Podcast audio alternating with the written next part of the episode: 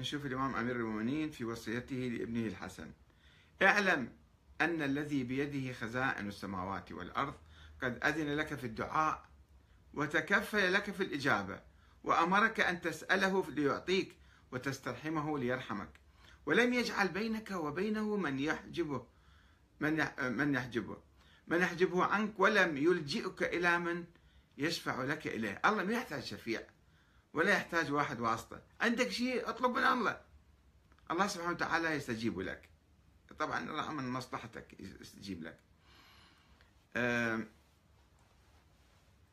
أيضا هذا في نهج البلاغة جزء ثلاثة صفحة سبعة وثلاثين. ف... ف... وأيضا عندنا: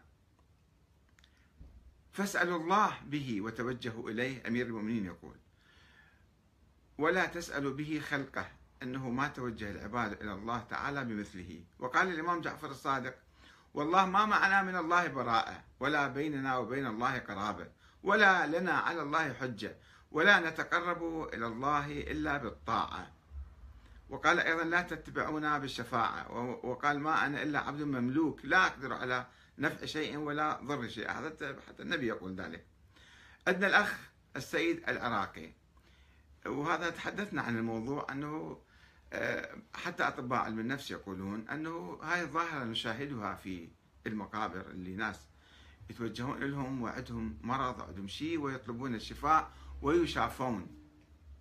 هاي الظاهرة موجودة موجودة في علم النفس، أنه هذا أثر نفسي. المريض اللي يعتقد أن هذا راح يطيبه حتى لو توجه إلى حجر، مثل ما شايفين بالعراق تراكتور، يصير هذا يعني مزار وناس يطلبون من عنده الحاجات. أو عمود كهرباء، أيضا مرة تحدثنا عنه، عمود كهرباء بس عقول متخلفة وبعيدة عن روح الإسلام تعتقد أن هذا العمود راح يشافيهم، ما أدري يكهربهم أو كذا كيف يعني.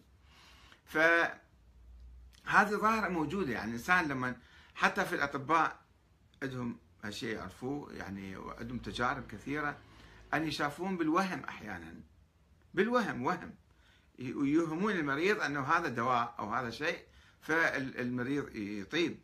وينقل لنا الأخ السيد العراقي يقول: طبعا في العراق وبعد سقوط صدام كثرت المراقد والمزارات للسادة والأجاويل، وحتى إلى أشخاص غير موجودين في التاريخ مثل شريفة بنت الحسن، أصلا وهم، التي صارت أكبر خط أحمر في العراق العظيم.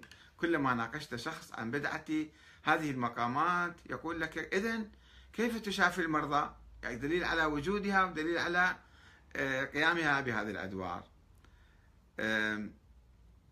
طبعا المرضى يشافون بسبب تأثير الدواء الوهمي. يتلخص هذا التأثير بالتجربة الآتية التي أجراها عدد من الأطباء، حيث أحضر عدد من أحضر عدد من المرضى المصابين بنفس المرض وبنفس الدرجة، وقسموا إلى مجموعتين. المجموعة الأولى أعطيت دواء حقيقيا، أما المجموعة الثانية فأعطيت دواء وهميا، ولكن بدون علم هؤلاء المرضى. لاحظ الأطباء أن كلا المجموعتين تتشافى بنفس الدرجة، مع العلم أن المجموعة الثانية تتناول دواء وهميا. ملخص ما ذلك: عندما يعتقد الإنسان أن هذا الشيء المعين يشافيه من مرضه، فإنه يتشافى فعلا تحت تأثير العامل النفسي. فالمريض يشفى ليس ببركة هذا السيد أو الإمام أو أيا كان، بل بسبب العامل النفسي للمريض، علما أن هذه الظاهرة موجودة في كل الأديان والمذاهب، وليست حقنا على الشيعة، فكل دين وكل مذهب لديه باب الحوائج وباب المراد. فماذا نفعل نحن مع هذه الحالة؟ يعني المفروض أنه الناس فعلا يتوجهوا إلى الله ويحلوا مشاكلهم، يحلوا مشاكلهم بصورة علمية، ما نعتمد كله على المقابر وعلى باب الحوائج يعني.